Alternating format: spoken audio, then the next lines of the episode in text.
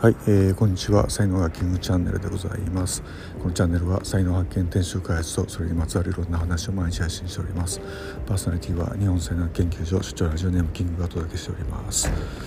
はい、えー、っと何曜日かな火曜日ですね。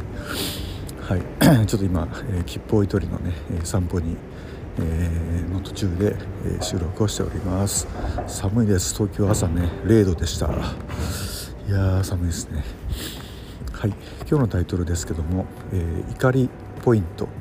怒りポイントですね。あの怒るというあのあのアンガーですね、えー、の話ですけども、うんとまああの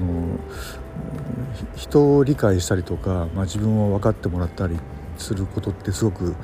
まあ、大事なんですけども、その中でもあのどういうところが怒りポイントなのかということをですね、まあ、相手の怒りポイントを知るということもものすごく大事だけども、こっちの怒りポイントをあの知っといてもらうっていうことも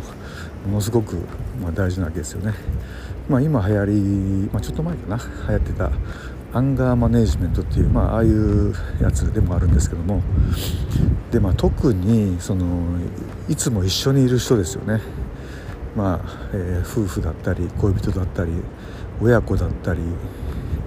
あと、まあ、僕とかだったらやっぱりあの学校の先生やったんで先生と生徒みたいなね、えー、感じで、まあ、そういう、えーまあ、担任とかやっててもね、この先生はこういうことやると叱るんだ怒るんだみたいなことを生徒が分か、分かる、まあ、生徒に分からせるみたいなことがめっちゃ大事だよみたいなね、えー、話えー、よく先輩から聞いた思い出がありますね。でまあ結局なんか喧嘩が起こるっていうのはその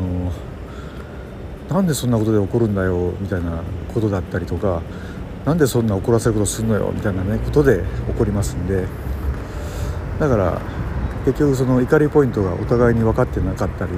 することから、まあ、生じると思うんですよね。だからでこのままなんていうんですかね、こう怒りポイントっていうのはまあ多分変わらないんですよね、一生ね一生変わらないもんだから。でまあ意外とその才能学の才能カテゴリーになんかね付随してたりもするんですよね。まあ、そういうことで言うと、まあ、右脳人と左脳人って本当にもう価値が価値観が全く違うんで、ってことは怒りポイントも、えー、全く違うというふうなことに、えー、なってくるので、なかなか難しいよねっていう風な話にやっぱなりますよね。まあ、それでもまあ、 あのそういう違いがあってもそれ以上になんかお互い惹かれるところがあるからね、まあ、結婚したり付き合ったりとかするんでしょうから、まあそういうことだと思うんですよね。まあ、いずれにしてもなんか本当にテクニックの一つっていう風に、まあ、捉えて、あのー、いくといいのかなって思いますよね。まあ、でところで、まあ、その僕、まあ、今日のブログねいろいろ書いてますんで、またそちら見てもらったらいいんですけども、じゃあ僕のなんか怒りポイントは何なのかという、まあ、知りたい方いらっしゃいますかね知りたい方いらっしゃいますかね別に知りたくないと思うんですけども、うー